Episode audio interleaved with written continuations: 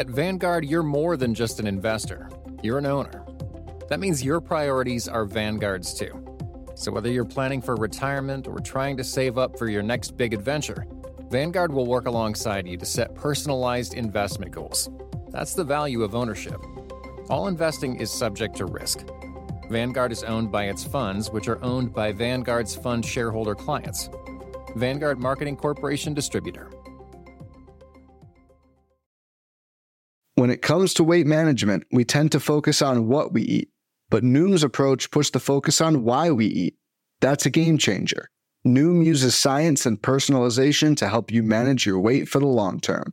Their psychology based approach helps build better habits and behaviors that are easier to maintain. The best part? You decide how Noom fits into your life, not the other way around. Sign up for your trial today at Noom.com. That's N O O M.com to sign up today.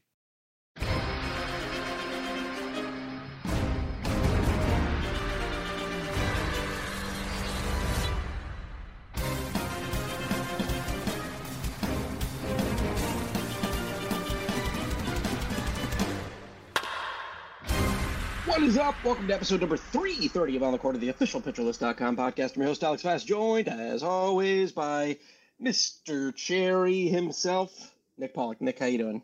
What is happening? Yes, I am a cherry. I am in a wine colored shirt. Okay, good. You got it. You got it. We're on the same page. I, come on. I don't know. I don't know. I, I, panicked. I didn't know what to do. I went with cherry. I don't. You know. I didn't know if you were going to interpret it that way. Uh, I'm glad you got it. Before we begin, I, I, apologize. You might notice Alex. He's not up to the to the intense, rigorous audio quality standards that Nick perpetually uh, uh, uh demands of this podcast. Uh, when I was packing my bag to come east, where I am right now, Woo. I tried to include the Yeti mic, and my wife said, are you insane? We are packing for us and a child. And I said, okay, fair enough. So there is no Yeti Mike, but we're still here. We're still talking. Nick, how you doing? How you feeling?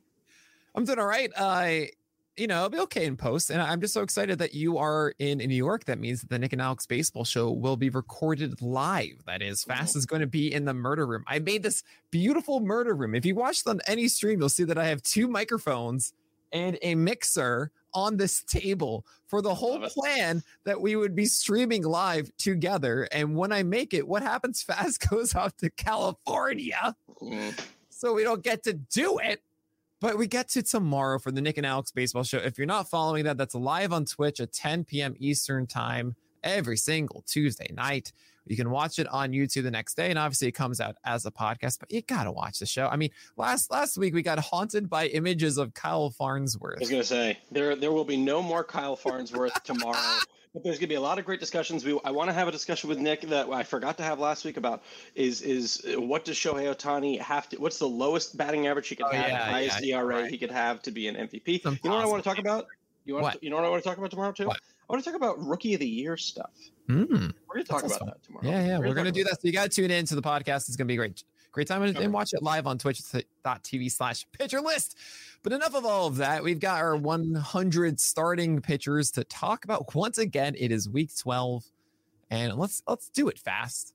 Let's, let's jump on in. Let's jump yeah. on in. So, jump, uh, jump on tier tier one has no one knew, but the tier has expanded, and people are going to be pretty excited what? by it. Uh, right? Hasn't it? About? I thought no, it was only four people last week. It is the same thing. Fast. Way to keep me on my toes. Tier one is Corbin Burnes, Gerrit Cole, Shane McClanahan, Zack Wheeler, and Sandy Alcantara. What's it called? Why is it called that? It's called the Starfish. You know, and, and because it just survives mm. and has five legs. Okay all right, okay, uh, okay. I mean, come on! It's like a starfish is just like perpetually alive and and and doing its thing. You know. Look, you've established a new rule for me. I forgot I was going to do this, and I just remembered. What? Where the first thing that you state, uh huh, okay, will be the theme for the podcast. So now every category list no. must be an aquatic animal. no, no, I don't like that. Doesn't matter. I don't care. That's all oh my is. god! All right, you guys can let us know if this is what you want moving forward. Of I like course. the variety because then it's just the same shtick over and over. Nick, you googled categories for the past two weeks. At it helps giving so you. Much. It gives me like I only need is just like some inspiration. You Okay, know, fair enough. We'll try it this one week, and if not, we'll okay, return yeah, to the then other we'll see. All right. All right, nothing really to talk about with these guys. They've been dominant. You're not moving them. You're holding on to them. Uh, they've been fantastic. They're a blast to watch. Shane McClanahan, Chef's Kiss, love it. We're moving on to Tier Two: Justin Verlander, Carlos Rodon, Joe Musgrove, Kevin Gausman, and Alek Manoah. What's it called? And what? What Oh, what is it called? aquatic Yeah, what aquatic animal is it called? Or aquatic theme? Aquatic theme. Aqua- oh, you want a theme now? No, no, no. I'm saying like I, I, I, I, you're right. Maybe it was too minimal to keep it just aquatic animals. It could be anything pertaining to the aqua. the uh, the aqua. Um, I'm gonna call it the Lacroix then, Okay. uh, because it is apparently like just the solid thing that everyone's like, give me Lacroix. I, I want that. That's what I want. I don't like it personally, but I recognize it as like, okay, these are some people's aces, even though water is the pure ace to me of the top tier. Yes, we all know how you feel about that. So the, first thing that people are going to jump out and they're going to say, okay, uh, Nick, Joe Musgrove returns. He returns at tier two and he returns at number eight, but he just had one strikeout and gave up six earned runs over six Yeah, innings against the Phillies. Uh, are you just chalking that up to some some some COVID hangover? I feel like, yeah, I feel like that was a still. They'll start uh, five innings of one run, and then the careful Icarus in the sixth, where he allowed five more runs. Um, zero out of 25 whiffs on the slider is just so abnormal. And I think for a guy like Musgrove that has been so unbelievably dominant through the year, it makes all the sense in the world for this to be what I call a one night bland. I I don't think that he should be outside the top 10 for the rest of the year. Okay. Um, and then Kevin Gausman and Alek Manoah, of course, just dropping one to make room for Joe Musgrove. Um, there's a lot of those, but we're going to move into some of the ones that uh, arose uh, a little bit higher. That they don't take into consideration the Joe Musgrove edition, and those are pertinent to the people in Tier Three. So Tier Three is 11 through 18. It's Luis Severino, Aaron Nola, Shane Bieber, Max Fried, Clayton Kershaw, Ohtani, Logan Webb, and Pablo Lopez. What's it called? Why is it called that? Uh, I'm gonna say it's beluga because you sing the praises of them all the time. Very lovely, baby beluga in the deep blue sea. So, Luis Severino, Nola, Bieber, Fried, Kershaw all fall one with the addition of Joe Musgrove. The largest riser in this tier is the cover image of the week, and that's Logan Webb, who rises five up to number 17. So, for you, is it just the fact that the slider and the changeup improvements have you thinking he's returned to this kind of aces gonna ace label? Yeah, absolutely. He just got his AGA label. Uh, the changeup has been excellent. The slider has been better than it was earlier in the season. Um, he's brought his WHIP all the way down to 113. Uh, it, it feels like it's the classic Logan Webb that we saw last year. Dependable, 92 innings this year is sixth most among all starting pitchers. Um, seven wins already is tied for 11th. It's all good stuff. Now, the strikeout rate at 22% has been rising, and that's another key element to this. I'm not really going to include the um, the earlier stuff, I mean, first start of the year was three Ks, and the third start of the year was one, and I think that's taking down the striker rate a good amount. I mean, since May 18th, uh, Logan Webb's striker rate has been far better at 27%. Um, that's the guy that we expect across his last eight starts. So uh, I think that Logan Webb is just a, a solid rock, and he's among all the other ones. This is the tier of the ace is going to ace. Am I saying that he's better than Max Fried? No. Uh, but he's better than the guys in tier four who have not quite been the ace thus far. Talk to me a little bit about the conversation uh, in your mind between Webb and Pablo Lopez, because I imagine that's you know they're back to back. It's a little bit tricky. What gave Webb the the edge over Lopez? Yeah, Pablo Lopez hasn't been as dominant as of late. Uh, his last uh, five starts, none of them have been over six strikeouts.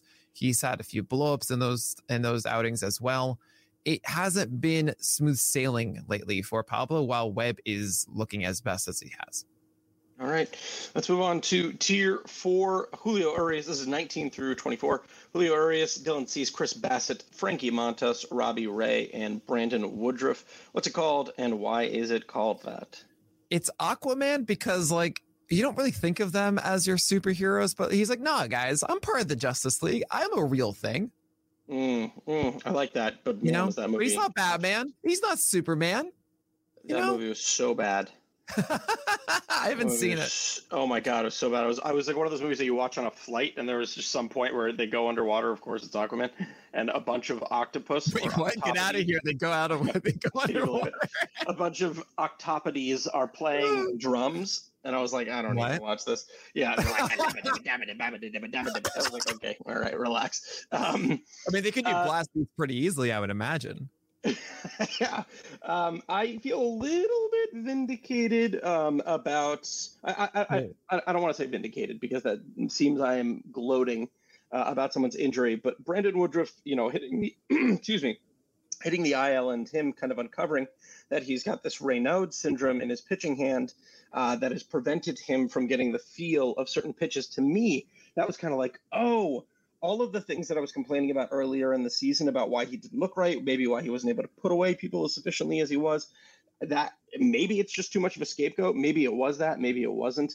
Um, but he comes in at 24, which is the lowest he's been on the list so far this year. What has you concerned? Just that Raynaud syndrome? Yeah, we've we've had other starters to return and not look right um, out of the gates. Uh, he doesn't have his aces against A stag. Um, but yeah, that that you know it, it affects things. We don't know how much it's going to affect him moving forward. Uh, so I can't say like, oh no, he's just as solid as all the other guys. There's a lot more un- unknown um, at the moment. While everyone else in this tier, Urias, Cease, Bassitt, Montas Ray, are on the verge of getting their label back. And I Mhm. felt that he was underneath that. But tier five has their, you know, their fair share of question marks. And I feel like, all right, Woodruff, if he is returning now, if they said you are ready to start again, which they are doing, that at least is encouraging um, for me to believe that Woodruff is ready, you know, that can return to that top 10 status. But let's just start down here and see how it goes. Yeah, I, if I recall correctly, I think he made a few starts. Uh, maybe it was just two in high A. First was two and two thirds inning where he struck out seven, which I love. Uh, and then he also had one where he struck out seven uh, over five, giving up uh, a home run. Um, doesn't really matter. It's probably still tinkering. For me personally, this was kind of the most excited that I've been about him because he got treatment for this Raynaud syndrome. He said he's Mhm. starting to feel a little more feeling in his fingers. I guess they go numb. They look like they're really, or they feel as if they're. Oh Really yeah, I actually have I have that a little bit um with Oh, my wow. in my toes. Uh anytime it gets cold, all of a sudden I get it. it I have a very minor uh version of it. Um, but yeah, I, I all of a sudden see just the pale whiteness of like my pinky toe. I'm like, this stinks. awesome. Nick turns into a White Walker in the winter. confirmed. I'm already Uh, super pale, you know. It's You you hinted at this kind of next tier of sort of potential aces going to ace labels, so we can go ahead and move on to tier five, uh, which is 25 through 31. Shane Baz, Zach Gallen, Yu Darvish, Charlie Morton, Lance Lynn, Luis Castillo, and Tony Gonsolin. What is it called, and why is it called that? ooh, okay. Um, I'm gonna call this Blackbeard's ship because on one side, a lot of you are like, oh yeah, Blackbeard's ship, that's the coolest thing ever. And the other side of it is like, if you're seeing Blackbeard's ship, you're like, uh oh, this isn't going to be great, you know? And I feel that a lot with some of these guys, like Lance Lynn, for example. Like you want to be really excited, but also can you be excited right now about Lance Lynn? I, I mean, you just had a Gallows Bowl over 20 whiffs, but then uh, his fastball velocity is a little bit down, and he hasn't had that uh, overwhelming start yet. Tony Gonson, we're excited about him. He's on this amazing run, but I don't actually believe that he's going to hold on to it through the full season, and so on. With a lot of these guys, it feels like that, where there's both a really good and a really bad. Yeah, um, we can start with Shane Baz, uh, who leads this tier at number 25, who rose eight. So he picks up 10 whiffs against the Yankees after going four and two thirds. He only gets, I think, six Ks, but he rises eight spots. Talk to me about him rising more spots than he recorded Ks. Yeah, there you go. Uh, Shane Baz looked exactly like the man we want him to. He started uh, against the Orioles and the Yankees, dominated them both. I mean, 78 pitches, sure, they're not letting Baz go to 85, 90 quite yet, but I think that's what we're going to see over time. And yeah, against the Yankees, six strikeouts, uh, one earned run in 4.2 innings is really nice. Dominated your Orioles the week before, um, despite all the things that you've told me about your Orioles. Uh, and I feel like Shane doing this Baz again? is Are we doing this again, Nicholas? I'm I'm not doing anything. I'm just stating. I'm just surprised, honestly, to see that based on what Same you amount of wins as the Angels. Yeah, it happens when you th- have the most games No, played it's by not any that- okay, team. That's not for the most opportunities to lose. Thank you very much. Just saying. Uh, yeah, if you throw, if you play a hundred or a thousand games, you're gonna have the most wins of anyone. Anyway, um, the uh, Shane Baz essentially is looking like a stud at the moment. It's just a matter of more time. And I felt of the guys inside this tier, he has the highest potential to be more beneficial than harmful. We talked a little bit last week about uh, Charlie Morton uh, and kind of what we were seeing from him, determining whether he's back. Are we willing to say that he's back now with so the last four games, eight Ks, twelve Ks, nine Ks, eleven Ks. Obviously, that four and runs against the Pirates, you're kind of like, that's interesting. That was but, so weird. Yeah. Yeah, but those uh he's he's it just looks like he's, he's it looks like something finally clicked for him. Yeah, you don't need me, guys. You know he's back. Like okay. a guy doesn't do that. He doesn't have 40 strikeouts in four starts. Mm, and it's just like, oh, I don't know. It's just a good day. Like, no. I mean that that's amazing. And I, I, keep in mind the first one was in Coors and he still did those eight strikeouts, and we're like, oh, you know, it's yeah. like that meme of the WWE uh, founder or whatever his name is, CEO, oh, Vince McMahon. Guy, yeah, leaning in his chair and they just 12 strikeouts and, and then against the Pirates, and then it's nine against the Cubs, and then 11 against the Giants. And both those last two are across seven innings each. It's just, oh, hey, what's up, Charlie Morton? You figured it out. It's great. Mm. Your curveball has a 37.5% CSW. It's your most thrown pitch. This is really wonderful.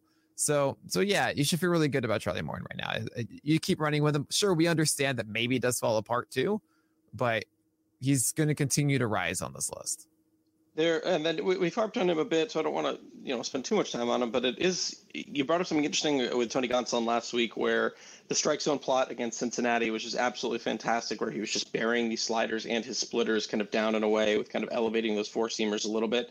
He had aside from the four seamer usage the sliders and the splitters in the uh, strike zone plot were very similar.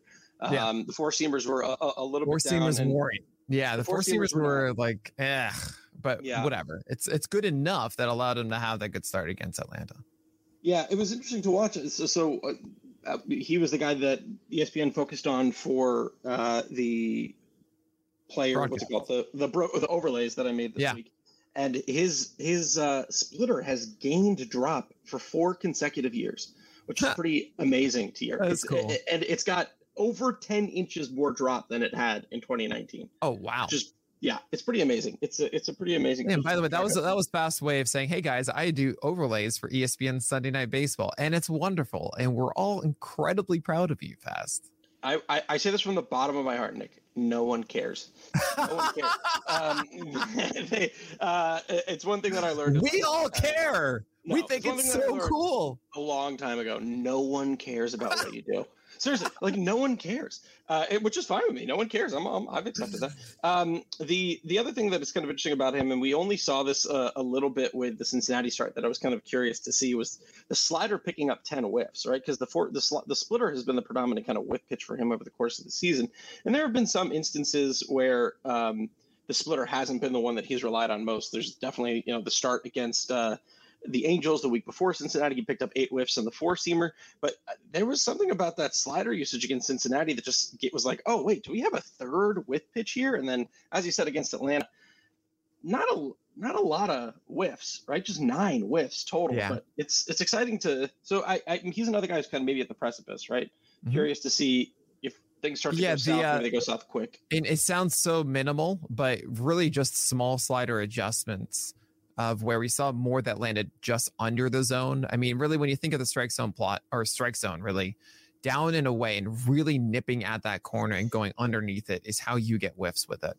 And if you stay above it at all, even if it's off the end of the plate, if you stay above it, it gives a much larger opportunity for guys that are swinging at that to make contact. That's why we only saw four out of 31 slider whiffs against Atlanta. If they were off the plane, still in that good quadrant but not quite as precise as we saw against Cincinnati. Those little things do make that difference. It's really nice to see him have it uh, in that Cincinnati start. Not quite the same, but still good enough. Um, and to, to, be productive. I mean, sure, it's not a whiff, but then it's a foul ball, or it's maybe it's a grounder to first, or something along those lines. So it's it's still very good. I'm glad to see Tony Gonsolin perform this way, but yeah, that fastball is kind of scared me um, against uh, against Atlanta, and hopefully that's not something that sticks around. Funny we keep talking about the Cincinnati start with all the whiffs and the great strike zone. He had four Ks, so it's not like we're, yeah. I mean, yeah, but 19 whiffs. I mean, that's just one of those things where like, all right, it just didn't work out that way. Yeah. Uh, let's move on to our first chonky tier of the day. The first chonkster tier six, 32 through 43. Lucas Giolito, Nestor Cortes, Kyle Wright, Logan Gilbert, Tarik Skubal, Sean Manaea, Framber Valdez, Patrick Sandoval, Luis Garcia, Joe Ryan, Jordan Montgomery, and Mike Clevinger. What's it called? Why is it called that? Um, I'm gonna call it the Loch Ness monster. Um, because it is chalky, yes, mm-hmm. but their success success could be mythical. And also, does Mike Clevinger exist? that's, that's, that's, the question. Does he really exist? I don't know, uh, We've been waiting for years for him to like throw consistent starts, and he, I think he had one strikeout, like in three whiffs in his one start this past week. And what are you? Are you real? Yeah, we can actually talk about him because you're right. He picked up he he went four innings against Arizona and picked up three whiffs. Three whiffs. That's scary, man. That's not yeah. Mike Clevinger. No, I, I, mean I wanted to chalk this up to be like, all right, you, you know, you had this start against Coors. We only threw 39 uh, uh, pitches. I believe actually that might have been a, a yeah, relief, it was a relief appearance. appearance. Yeah. And that was him getting eased back after going on the IL on uh, the 5th of June. And okay, I, I kind of treated this like it was a still ill, right? Um, mm-hmm. Um, that one start coming off. We didn't really know how many pitches he was going to go. It was a one earned run, you know, four innings, whatever. Yeah. But man, yeah, this wasn't the guy that we wanted. Fastball velocity was a little bit higher at 94.4 as opposed to 93. So that's good. I, I kind of just feel like, look, all right, just give him a moment or two. He'll have a slider back and then things can be actually good. Finally, uh, from Mike Clevinger, who's only played in six games this year. He has one game of five innings thus far, just one. So uh, it, it, we'll get there. We'll get there with Clevinger. One of these days, I'm going to be sitting across from a friend in a bar and say, You think you've made mistakes? I kept Mike Clevinger over Zach Gallen in 2022. I told um, you to. no, you were actually the person who told me to, and I've got the receipts to prove it, my friend. Uh, I mean, it was it. it was a it was a It was a cost. Oh, there was a there's dollars involved. Yeah, there's dollars. Oh, well, it was like fine. You can't dollars more. No, it was like two dollars more. It doesn't matter. Um, yeah. Lucas Giolito uh, picked up 16. So he, he dropped 17. He's at 32. He picked up 16 whiffs in his start against uh, Texas uh, three starts ago. And then he has failed to combine for over 16 whiffs against Houston and Toronto in his last two starts. He's going to get the Giants in San Francisco, though this weekend. Are you taking that risk? Because it's been bad. It's been. I have no idea who you just said fast. Lucas Giolito. Oh, Lucas Giolito. Okay. I did hear you say it, and I was like, she's going to say the name again, right? no. You know, this is the things I do for everybody. I repeat the names because I Lucas make sure. Giolito. Lucas Giolito. Lucas Giolito. Okay. Uh, Giolito has been atrocious the last five starts. I mean, really a detriment to all fantasy teams in that time. Six and runs, two, four, eight, seven are his last five outings. I struggled with where I should be putting Lucas Giolito on the list here. Uh, I, I settled at 32, dropping 17 spots because, all right, I, I I'm pretty confident that Giolito is not all of a sudden, what was his 2018 self, 17 self, where he's the worst pitcher in baseball mm-hmm. before he changed his arming. I believe 2018, 19 was the was the coming out party. And for for Giolito, it's just okay, buddy. It's been rough right now. I think you're going to be making the tweaks. Do I think it's going to be next start? No. But we all recognize this is a top 20, if not top 15 pitcher when he does sort that out. And there is always a risk reward that we take. I think in the fantasy world, I personally often take the short term more so than the long term. But when it's inside the top 35, or you know, when, when it's this kind of caliber, you gotta wait it out. If you gotta stash that. If it's if it's for one start, you want to wait until you see it okay, and then eventually at some point you have to cut bait.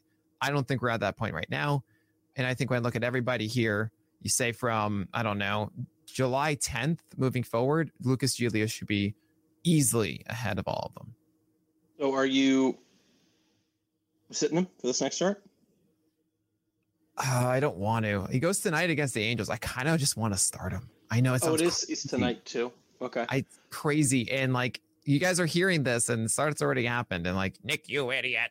You know that's fine. I deserve or it. Nick, you genius. Or Nick, you genius. Never. Um, Those words have never been spoken fast. Let's repeat the mantra, Nick. No one cares. Um, Who cares? no one cares. Um, the last person I wanted to talk about in this tier, number 41, Joe Ryan. He falls five spots. My biggest thing coming into the season was that teams were going to be able to figure him out a early on in, or in games or in the second and third inning because of that pitch mix, and then b the the deceptive nature of his uh, fastball was going to kind of wear off as the season progressed. Then, uh, so I made a bet with with Paul Sporer, hundred dollars for a charity of our choice, uh, over or under four ERA. I took the over. Then I saw his slider usage increase in that second start, and I was fully ready to admit that I was going to lose this bet. He threw the slider over forty percent of the time. This is the only time he has thrown it over thirty percent this year. And his May and his June splits by ERA and WOBA have been really poor. So the uh, April was was unreal. It's a sub two ERA. He's looking like one of the best pitchers in baseball, rookie of the year candidate.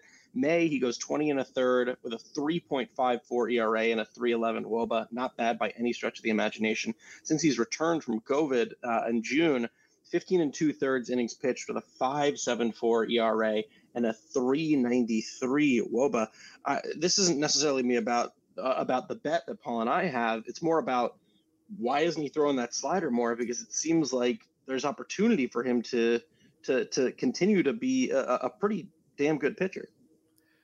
Yeah, so I have a lot of thoughts about Joe Ryan, and I'm sure everybody listening has something they want to tell you, and I'll you know I'll confirm that or not after a quick break. Hey, Alex Fast here, and thanks for listening to this podcast on the Pitcher List Podcast Network. If you're a fan, consider supporting all of us by getting a PL Plus subscription, where you're going to get an ad free website and get access to our Discord, where you can talk to all of our podcast hosts and staff. Plus, you can hang out with our incredible Pitcher List community. It's basically a baseball sanctuary year round for as low as $8 a month. You can sign up at pitcherlist.com backslash plus, and you're going to get your first month free with promo code podcast. Also, don't forget to check out everything else we do as well from YouTube videos, live streams, newsletters, off-season articles, TikToks, breakdowns, over 15 baseball podcasts on our network. We can't stop talking about baseball even during the off-season. So sign up for PL Plus today at pitcherlist.com backslash plus and use promo code podcast to get your first month free. All right. Thanks for listening. Let's get back to the show. So here's the thing about Joe Ryan. The last three starts, uh, beginning on June 14th, were after his COVID IL stint, which was longer than we expected. He won the COVID IL on May 21st. And it does seem as if he has long COVID here, uh, that it's affecting him a little bit more than you would want it to. Um, and, you know, right now, last three starts have been 10 ERA with 11 strikeouts, only just one strikeout in that Rocky Road start. It doesn't seem encouraging uh, where he is currently. And Joe Ryan works best when his four seamers are not YM lock, that is uh, middle of the zone vertically, uh, when it's instead high lock. And then having those sliders down a lot. He actually did have a seven strikeout game against the Guardians, sandwiched between the first and third that I'm talking about here. And that was okay. We were saying, all right, this is more encouragement, taking steps forward, and then had that uh, step back against the Rocky Road. Joe Ryan, to me, I think is someone that, as he keeps going, is you know just going to get back more into the groove. I feel if you have him, you keep leaning on it. I know that some people are saying, all right, I want one more start where he does well, and then I'm selling him. I get it. I understand because it's very confusing. How affected is he uh, by COVID still? I'm not quite sure. And generally, as we've seen things like this before of guys coming off the IL and not being quite the same, time does fix it. Uh, so I'm believing in Joe Ryan still maybe I should have him lower. Maybe it's a case where he just needs to go back on the IL because it's still affecting him. Mm. We don't know right now. There's also something I don't know if this is this pure conjecture. This Wes Johnson thing is kind of wild. Oh my god! Um, right? So, and I don't know how. Tell everybody what that is fast. So Wes Johnson is the pitching coach for the uh, Minnesota Twins, who has oh, some notoriety. He's he he seems to be a very well respected pitching coach inside of Major League Baseball circles, um, and he has left to take the uh, head. I think he's the pitching coach for LSU now, not, yeah, not manager. Right. He's just yeah, yeah, just the pitching coach. LSU. Yeah. Yeah. And you know, Kyle Boddy had a great tweet yesterday where he was like, "Do you know how much money LSU is going to throw at that man?" So uh, if it is about money, he's there. It is interesting because a lot of people think like, well, the dream is always to be at the big league level. Maybe Wes Johnson's done it. Maybe he feels, you know, right. he's ready for LSU. But the, the point is, then I have never seen a I don't think I've ever ever seen a pitching coach willingly leave a job in the middle of the season for, for their first place, right? Or, or they're high. They the were, yeah. It was they're doing well. They could be a playoff team and have a be, you know, like what? And it's not about like. to me, I just wonder uh, what it, what that what happens inside of an organization, right? Yeah. Uh, there has to have been some handoff. You know, just think like logistically. Think about your job. If it's going well or not going well, and your boss, if that person is an effective boss, all of a sudden just leaves and you have to run an entire department, there's so many opportunities for communication breakdowns. So I'll be curious to see what happens there over the coming week. Oh man, it's going to be wild, and maybe we'll see even some situations of a pitcher performing better because they feel unleashed. Who Could knows? Be. Who knows? Yeah, it could be, but there's and that's why it's conjecture. There's really no way of knowing. Right. Um, there is another person in the next tier who I would like to uh, also talk about when it comes to selling high. Let's see if you can guess who it is. It's tier 7, 44 through 51. Triston McKenzie, George Kirby, Nick Pivetta, Martin Perez, Jeffrey Springs, Spencer Strider, Jon Gray, and Christian Javier. First, what's it called? Why is it called that? Uh, this tier is called um Six Flags Water Adventures because it's really fun at first, but then by the end, you're like, I don't know if I really want to be here anymore. Yeah, because that old man Vengaboys guy comes out, the bald guy. um, that person. Uh, okay, I'm not even going to get into that. Who do you think my sell high was on this list? I I would say your sell high. I mean, there are two clear ones. Okay. I mean, like a, you could argue a lot of these are. Um, it's either Nick Pivetta or Martin Perez. It's not. Wow. Okay. It, uh, Spencer Strider. It is Spencer Strider because of the strike rates. I think that uh, Spencer Strider had a dip in his velocity in the start against San Francisco, and it pointed towards something to me. Now, I think he had mentioned that he just didn't feel right in that start, and that makes sense. But I think what we are forgetting is this is Spencer Strider's rookie year. He throws 100 miles an hour. We've already seen one dip in velocity, and he's never thrown more than like 60 innings combined across the minor league level in a year.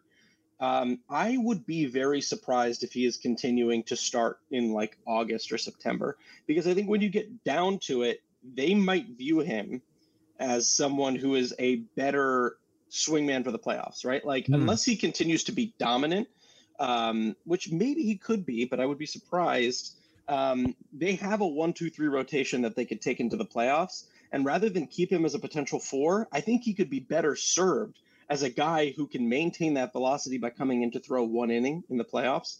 And as a result, I would be surprised if they let him get gassed in September or August and continue to throw at 98 99 miles an hour because that's for, there's one thing that we don't really like talk about a lot from this perspective that you know other people in the sport have kind of brought to my attention.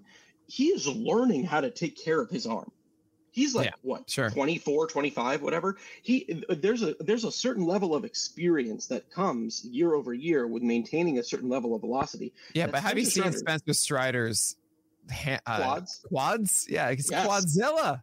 I, I made a quad father thing for ESPN that no one cared about yesterday. I cared uh, about it. No one cares.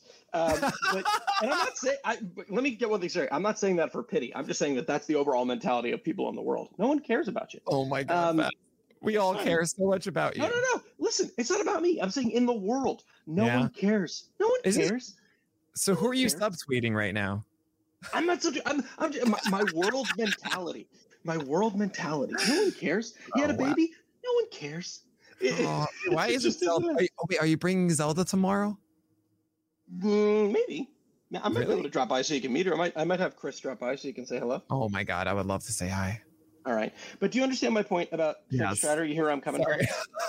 Sorry. Oh, I mean, I, okay. So, so there's two things I do want to mention about Spencer Strider. One, he, I do call him still a cherry bomb. This past week, Spencer Strider had that great start against the Dodgers. That's everyone's going to be like, oh my God, oh my God, it was so great. It was on Sunday Night Baseball and it was amazing. But you're going to forget about the Giants one that he had that was sub 60% strike rates on both his fastball and his slider. And when he does that, he doesn't do well. And we don't know on a given night if his control is going to be good enough. Now, 80% strikes on his four seamer last night. His stuff is so good. As long as he's throwing strikes and getting them through, you know, through swings and everything, fine.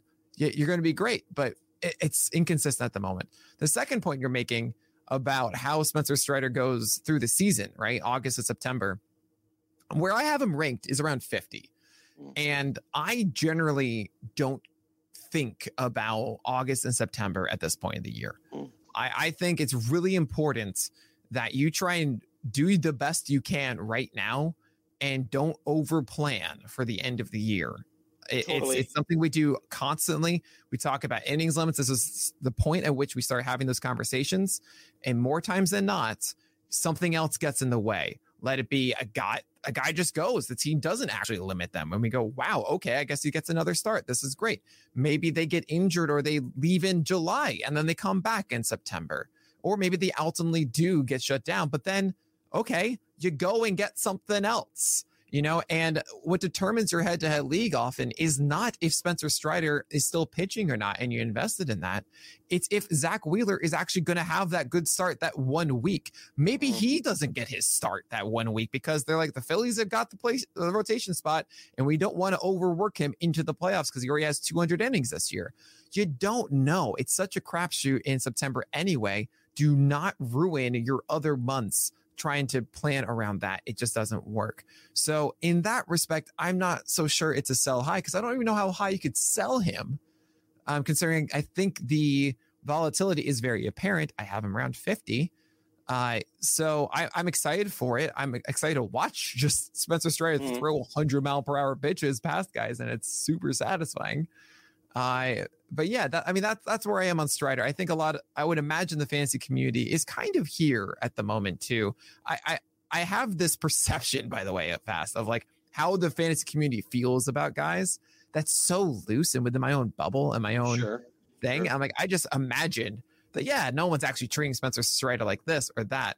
And occasionally, every so often, I look at someone else's list, some randos list or something like that, just to get an idea of what does some random people person actually think because not everyone's going to have my same top 100 every week. Mm. And I see like one guy that is like loved or hated, and I just go, "What is this?" You yeah, know? Yeah, yeah. And it throws me off. So I don't know exactly how it is, but I would imagine Spencer Strider. It's all excitement, but y'all recognize that, like, yeah, you should have Sean Manaea instead of this, right? So what, yeah. what I'm saying too is, well, one for me, the San Francisco start was the dip in velocity is what I think led to those strikes. When that velocity dips, it's mm-hmm. the he does not do well. And that's what leads me to believe that maybe the precipice is closer than we think. They're going to have an interesting conversation when Mike Soroka returns because who else gets bumped? Uh, well, you can say you can say Ian Anderson. You could. I'm not going to sit here and say that uh, Kyle Wright is forever going to be a dependable SP3. Uh, yeah, I, have seen his command not be at the top of this game for a lot the past six weeks. Uh, I hope so. I hope it is, but we'll see where Kyle Wright is in uh, in August. I'm curious. I think what they might uh, might might again conjecture, but if I'm oh, thinking, um, if I'm thinking like Atlanta, Mike Soroka comes back. I've got Kyle Wright and Ian Anderson who have thrown the innings. I've got Spencer Strider who could you know theoretically flame out with that velocity. At that point, has, make them long relief. Anderson throwing the innings. He's thrown more than than Spencer Strider. Yes, yeah, yeah, but it's not. You know, it, Ian Anderson is is still super young. Yeah, and, but he's uh, thrown 128. Spencer's highest is 60. Oh, I understand. I'm not. I'm not saying that, but it's all. You know, he, maybe he deals with fatigue too. I don't know. Yeah, we'll, yeah, we'll see what happens know. there. I don't know. You don't know. We don't know. We don't know. Um, what I do know is that we got a tiny little baby tier at tier eight and that's uh, a bunch of friggin' losers. They all fell. Jose Berrios, Sonny Gray, Mackenzie Gore, and Michael Kopech. What's it called, or why is it called that? It's called Zima because they're such losers. oh, with the aquatic theme, very nice. Uh, what it what there there is no great at this point. If Jose wow. Berrios is going to if he's going to finish the years as where we think, which is the sub right at the low four ERA mark that man's going to have to have a, a, a, heck of a second half. Yeah. So, what, so what are we doing? When, I, when, when, we say the the great undulator, I mean, I think for the whole year, like, okay, cool, you're going to be between three five and three nine, right? And that idea, that concept, is forever existing. What I mean by that is, okay, if you take Berrios at this point moving forward, if you think like if he adjusts in his next start, like I mean, he just left 14 runs in two games. It's super, super rare for guys to do that. Mm. Uh, and then let's say he goes like one earned run in like six innings next start or something like that. Then you just kind of reset it. Like, cool, from this point to the end of the year, great undulator, you know? Um, the way, the reason I put him here, and I really wrestled with it today. If I mean, it's so hard. It's uh, one of the most difficult things I do is when a really talented pitcher is going through his rough patch. Mm. How do I rank that? Sure. Because I cannot sit here and tell you that I guarantee he's going to recover from it history tells me that he generally will, but then there's always Patrick Corbin that exists. And then, you know, or maybe he's falling so far and you're missing out on your Jeffrey Springs and your Jon Gray and Christian Javier. So I put him at 50 where I felt that those below him are not doing so exceedingly exceedingly well that they're yes, you start them and you're going to get value now. Um, where I believe you know, if I had to be a betting man, I would say, yes, Jose Berrios will have a sub four ERA the rest of the season from this point moving forward.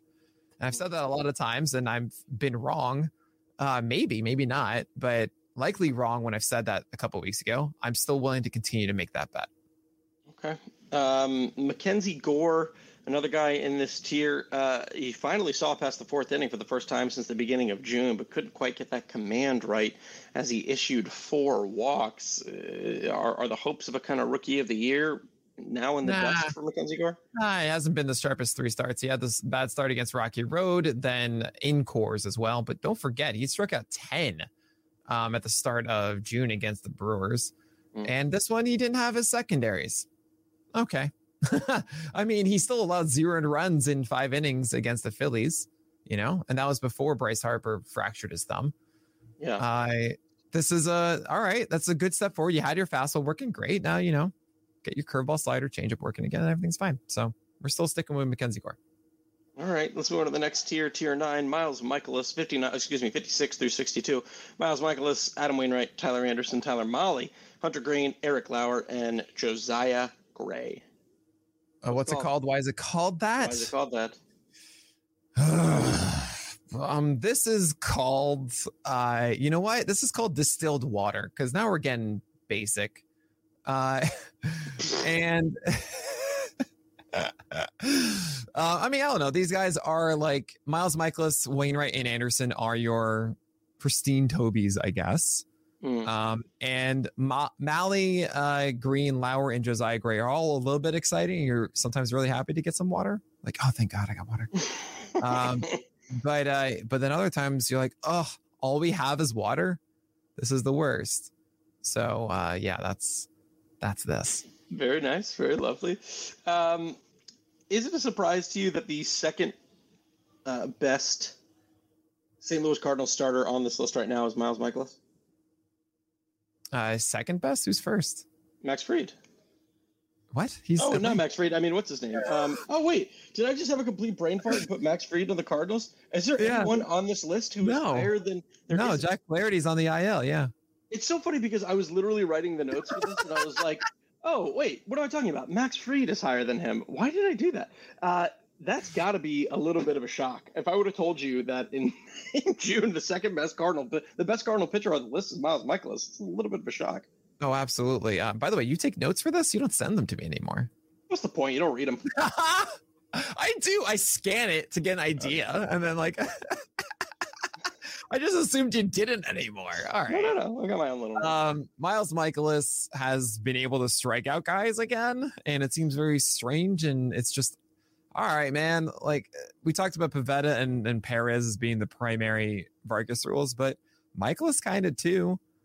And uh, that's really cool. Um, I, there's not much more I can say. Like if you have Miles Mikolas, you're not dropping him for the guys below. You're just continuing to roll with him. I don't think it's going to last in the second half, but whatever. So, two more guys that I wanted to talk about in this year. Uh, one, a guy who has been falling precipitously over the past couple of weeks, seems to have not fallen quite as precipitously in this most recent start, uh, and that's Eric Lauer, who gave up five earned runs against the Cardinals, one walk, five Ks over six innings pitched, only falls three. Uh, it's not been great for him recently. What are you doing with him? But his fastball was 94 as opposed to 92.5. Mm. And when it comes to the piece of the puzzle for fixing Lauer, his slider was much better in the start. His velocity was back up. The last thing is just get that fastball a little bit higher. There was a lot of stuff in the middle. And if that goes back up and elevated as before, that is the Lauer that we saw in April and early May. So I can't lower him so much. Maybe he'd lose that velocity again. And I grasp that you don't want to chase this. You think the odds of it happening are not very high. And that makes a lot of sense. Still, I am going to go after this, or I'm going to recognize that maybe this is actually the beginning of Lauer returning to proper form.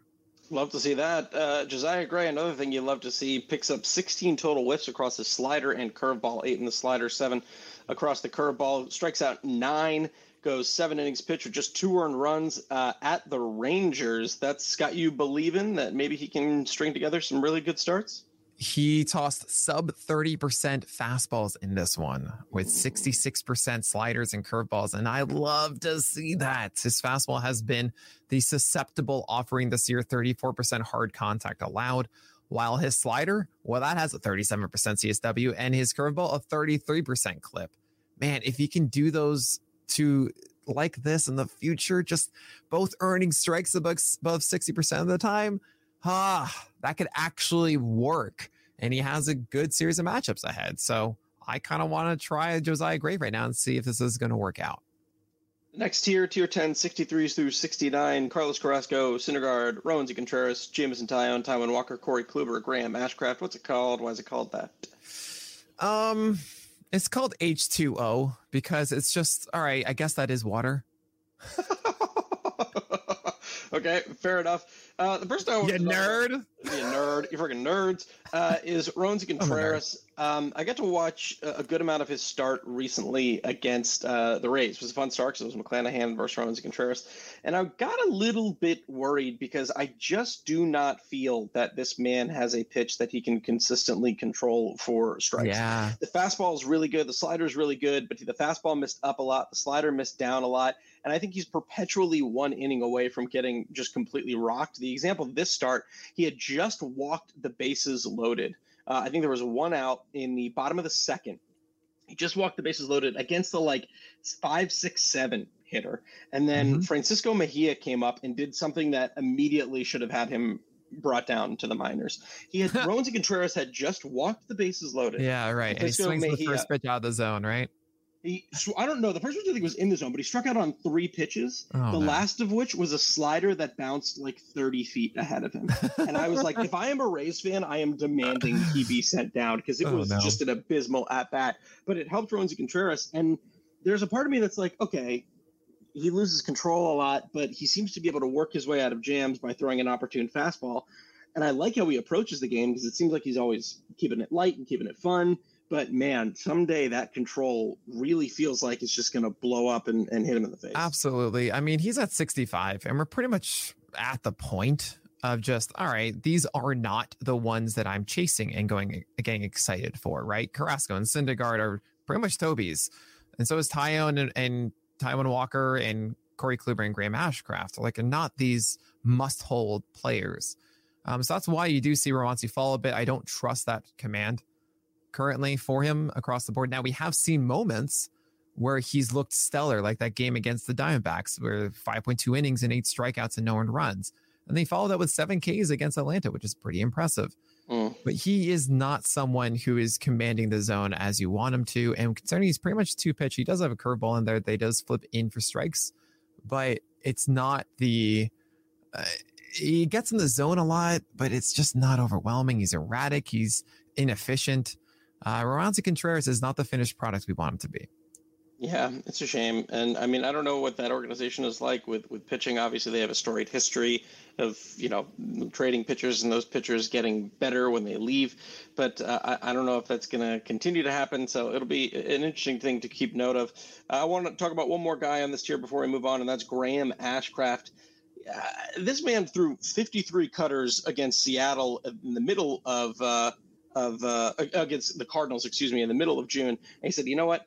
Hold my beer." And he throws 69 cutters against the Giants yeah. in San Francisco. I loved it. I mean, the pitch at a, to have a 30.4% CSW on a pitch that you're throwing almost 70 times is is pretty damn good. Uh, it was a lot of fun to watch. What are you thinking about Graham Ashcraft? So at first, um, he changed his approach from cutter, sinker, slider, and uh, the whole story of Graham Ashcraft, Ashcraft is pretty interesting to me. Where he's cutter and sinker and has a slider, he can't throw it for a strike, but he throws really hard. Right, it's like 97 on that cutter and sinker going in opposite directions. So then I say, okay, if you can just throw the slider for a strike, that's all you need to do. You don't need to mm. get whiffs with it. Just get strikes with this pitch to keep batters honest and be able to throw it like 25% of the time or so. Then you're going to dominate because you just throw so hard and then you have another pitch you get strikes with, and it's going to be a really tough battle each time with these fastballs going in opposite directions. So then the slider starts falling for strikes. I'm like, okay, this is good. This is good. And then you have these starts where Ashcraft is allowing four earned runs and six earned runs. And I go, wait, what's going on? he stopped throwing the sinker. So now it's just cutter and slider, and they have these two similar movement. And then now he's going against the Giants and gets eight strikeouts, two earned runs in eight innings, and the sinker's gone, or at least it's a little bit there, 14 thrown. And I realize, oh, wait a second. I understand, Ashcraft. Your sinker has allowed 36% hard contact and it holds just a 54% strike rate. I mm-hmm. understand you can't command this thing and it's terrible. That's why you stopped throwing it. Why it was bad in those other two starts or his overall performance, I can't really tell you. But the fact that the cutter was as good as it was inside the zone so constantly was amazing. Uh, the slider is not this major whiff pitch, but it is different velocity wise. And the two of those pitches combined both limit hard contact pretty well 21% on the slider and about 26% on the cutter. Uh, they limit fly balls. It's it's good. Only what is it? 18% fly ball rate with that cutter. He's throwing it um, nearly 60% of the time. Then yeah, that's gonna help him a lot. So I think he's interesting. Graham Ashcraft could kind of be Drew Rasmussen 2.0 here. That is allowed to go more than five innings. Uh, but we'll see how this plays out. I'm not totally sold that cutter slider is the answer. I do think a world of the three pitches all working in tandem is the best approach for the future because you need something different that's a different um, approach to the plate, right? Cutter is going the same direction as a slider, just harder and less exaggerated movement. So having that sinker to mix up is important, I think. And we'll see how this develops. I'm very curious. Let's move on to tier 11, another chalker, 70 through 79. Jose Urquidy, Alex Cobb, Blake Snell, Merrill Kelly, Marco Gonzales, Ian Anderson, Alex Wood, Michael Lorenzen, Kyle Gibson, and Cal Quantrill. What's it called and why is it called that? This is called water dancing because these guys just move around the list every single week. All right. Um, where? Wow, I thought that was impressive. Fast. I, I was very proud of that tier name. You're just like, all right, whatever. Let's move on. Uh, I can't let it get to your head. I, mean? I, can't let it. I can't let it inflate your ego. I was um, just like lean back, like, oh, very nice, very nice. Oh yes, yes, yes. Uh, I, I, I was more excited about. Uh, I wasn't more excited, but I was uh, just curious to hear your answer about the next question, which is the season ends today. Where uh-huh. is Blake Snell being drafted next year? Oh wow, he's probably the last round of your of your draft. That's what I was kind of thinking, right? Because he's he's interesting because you look at the home run to fly ball rate, and it's the lowest of his career, except except for 2016, so lowest since 2016. Yet he's giving up much more fly balls. It's that WHIP and that left on base percentage that is just. I mean, then of course in the, the walk rate, but we saw that kind of last year with 12.2 two percent walk rate, which is insane. but he's up the swinging strike rate, but his left on base rate. I mean, I got to double check, but this has to be the worst for someone oh, who's fifty nine percent. Yeah, fifty nine percent. League average is seventy two point five percent. So it's pretty bad. Uh, his strike really rate bad. is down three points from league average. League average is about sixty four. His is sixty one. And I, I, look, this is the way I see it with Blake Snell. Is I'm still waiting for him to do what he did the end of July last year which is throw four seamers comfortably in the zone. I'm talking like a 70% strike rate. And he's not doing that. Mm. He, he, just simply isn't um, at the moment. It, eh, fastballs have been erratic. And even if his curveball looked good last time, nine whiffs on 24 thrown, he's not setting it up right with his fastball. And until he's doing that, I mean, look, he hit uh, Bryce Harper with a 97 mile per hour fastball in the thumb, you know, almost in his head. Like he is not there at the moment. You can't start him in fantasy at, right now, and it's just gotta sit back and wait for it. It's actually kind of crazy. He's actually not even in the top five of starters uh, with a minimum of five starts, which is actually kind of surprising to me. I really thought he would have kind of led the league there. Uh, the person who actually has the lower left on base rate uh, is someone in this tier. Any quick guesses? Uh, the lowest left on base rate in this tier, it's either um, Alex Wood or Alex Cobb. You are correct. It's one of the Alexes and Alex Cobb with a 56% left on base rate right now. Yeah. The old 5.4 ERA and 2.33 expected ERA. That's- You'd love to see it. Yes. Are we just saying he's having one of the unluckiest? Uh, yeah, I mean, we so just, we know this, but it's also, yeah, there's sometimes, a, yeah, it's a lot of bad luck, but sometimes you can't just do that and all of a sudden he's going to regress back to amazing luck, right? It's just not how it always works. Okay. Um, let's move on to our next tier here. We still have three tiers to go. Uh, tier 12, 80 through 88, Mitch Keller, David Peterson, Keegan Thompson, Tyler Wells, Devin Smeltzer, Trevor Rogers, Paul Blackburn, Michael Wacha, and Jackson Tet- Tetreault. Tetreault. Uh, what's it called and why is it called that? Uh, oh, I have I have the name of the next tier. Dang it! I was like, not this, don't don't spoil it. Okay, okay. Um, I'm going to call this the goldfish tier because you're going to look at them and go, oh, you're interesting. You know, like the exotic fish that you have in a fishbowl. I love Alright. that you just went from goldfish to exotic Yeah, fish. I know, I know. I meant I meant it like you gotta understand. Growing up, my friends had a fishbowl like that was into the wall almost, and it had all these things, everything, but there was just a goldfish inside of it. okay. So it was like an adventure of a thing, but it's just a basic goldfish. It's not like some exotic fish, but it should have been an exotic fish. So yeah, Um, that's this tier. That all of that is this tier. How much? Uh, I'm just going to give you the floor and let you talk about your favorite pitcher in baseball, Tyler Wells, for 30 seconds straight. And go. Tyler Wells, we actually watched them on the stream today. He is so unbelievably boring fast. Um, can I can I tell you this? The, the league average of four seamers, okay, allow 31.5% hard contact. That's on every plate appearance that ends with a fastball from striking out, walking guys, and balls in play. What Mm. percentage hard contact do you think Tyler Wells' four seamer allows? I'm going to go very low. It's either Very very low low. or very high. But Okay. Very low. I'm going to go very low. Okay, what is it? I don't know. Uh, 15%. Okay. 49%. Okay. Other way. half of the time that it ends a plate appearance.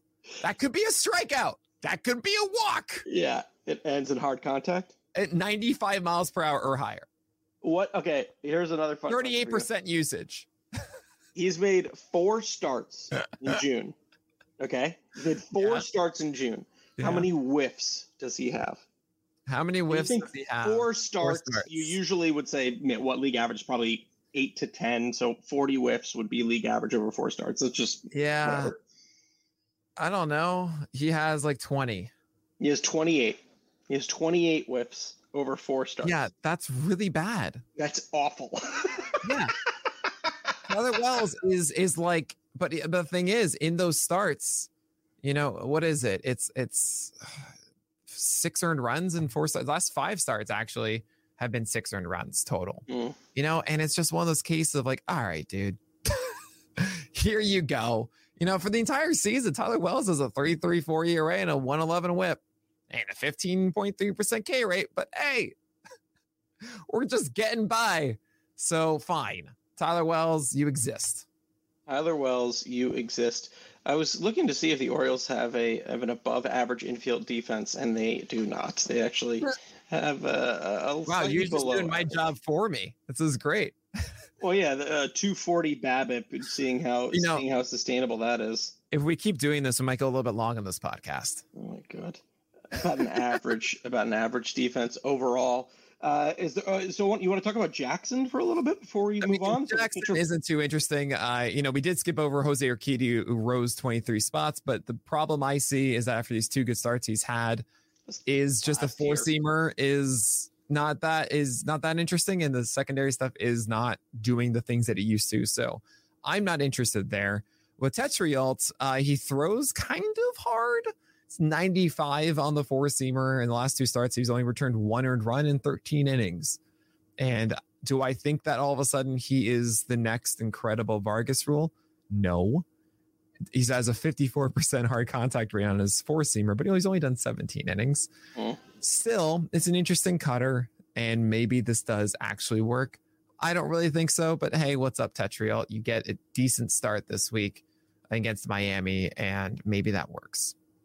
Uh, tier 13, Zack Greinke at 89, Chris Flexen, Johnny Cueto, Brady Singer, Zach Plesac at 93. What's it called and why is it called that? It's called Atlantis because their glory days are behind them.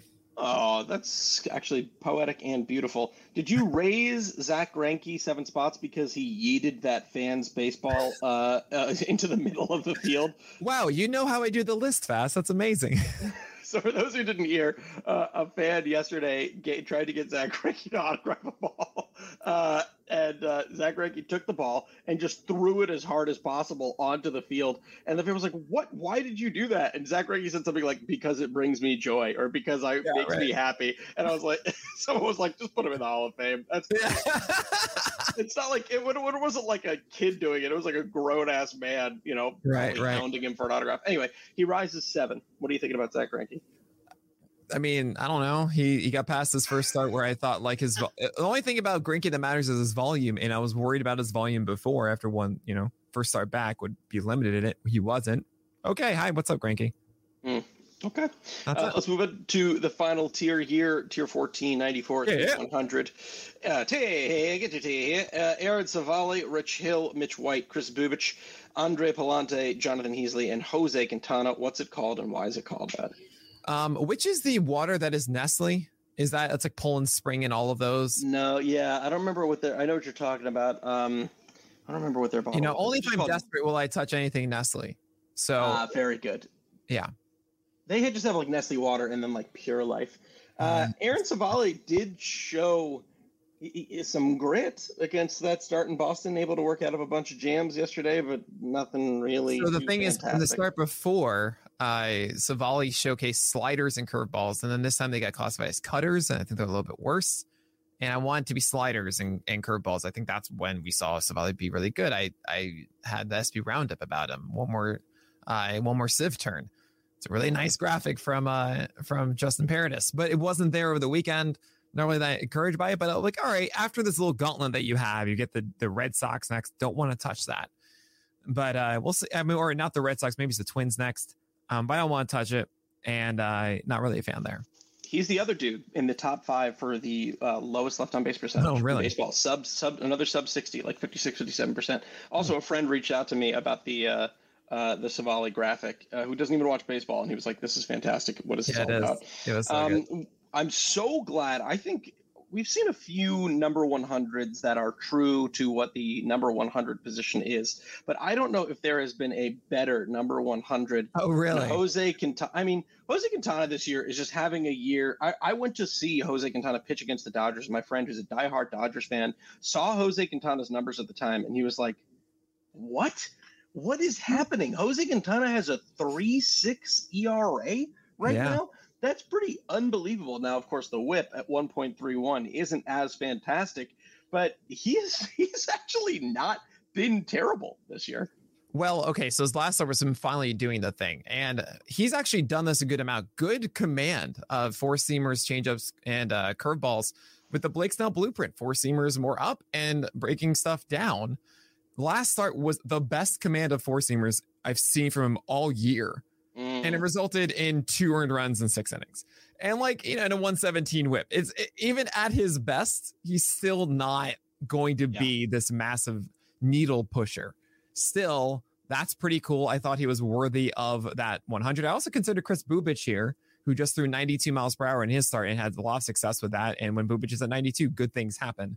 So consider that Mitch White is now also getting the rotation spot inside the Dodgers. Mm-hmm. Um, and while I don't really love, I hate his fastball, his breaking stuff can be really good. So there is some excitement there. And uh, Ross Stripling deserved a little bit of love. Do I want to start him in his next start? No. But, you know, maybe after that, he's okay. So hopefully that works out. Yeah. He's been, he's been a quiet, quiet good pitcher for the Blue Jays so far this year. Um, Nick, it's almost like the night before Christmas. I want to I want to jump off and hop into bed because I know the next day I'm gonna see you. Yeah.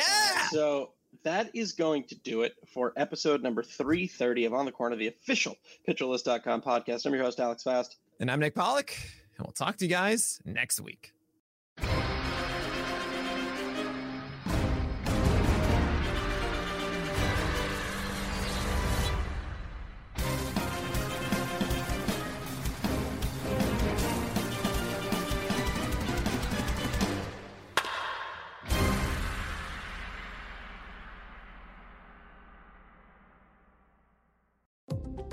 At Vanguard, you're more than just an investor, you're an owner.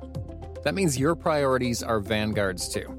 So whether you're planning for retirement or trying to save up for your next big adventure, Vanguard will work alongside you to set personalized investment goals. That's the value of ownership. All investing is subject to risk. Vanguard is owned by its funds, which are owned by Vanguard's fund shareholder clients. Vanguard Marketing Corporation Distributor.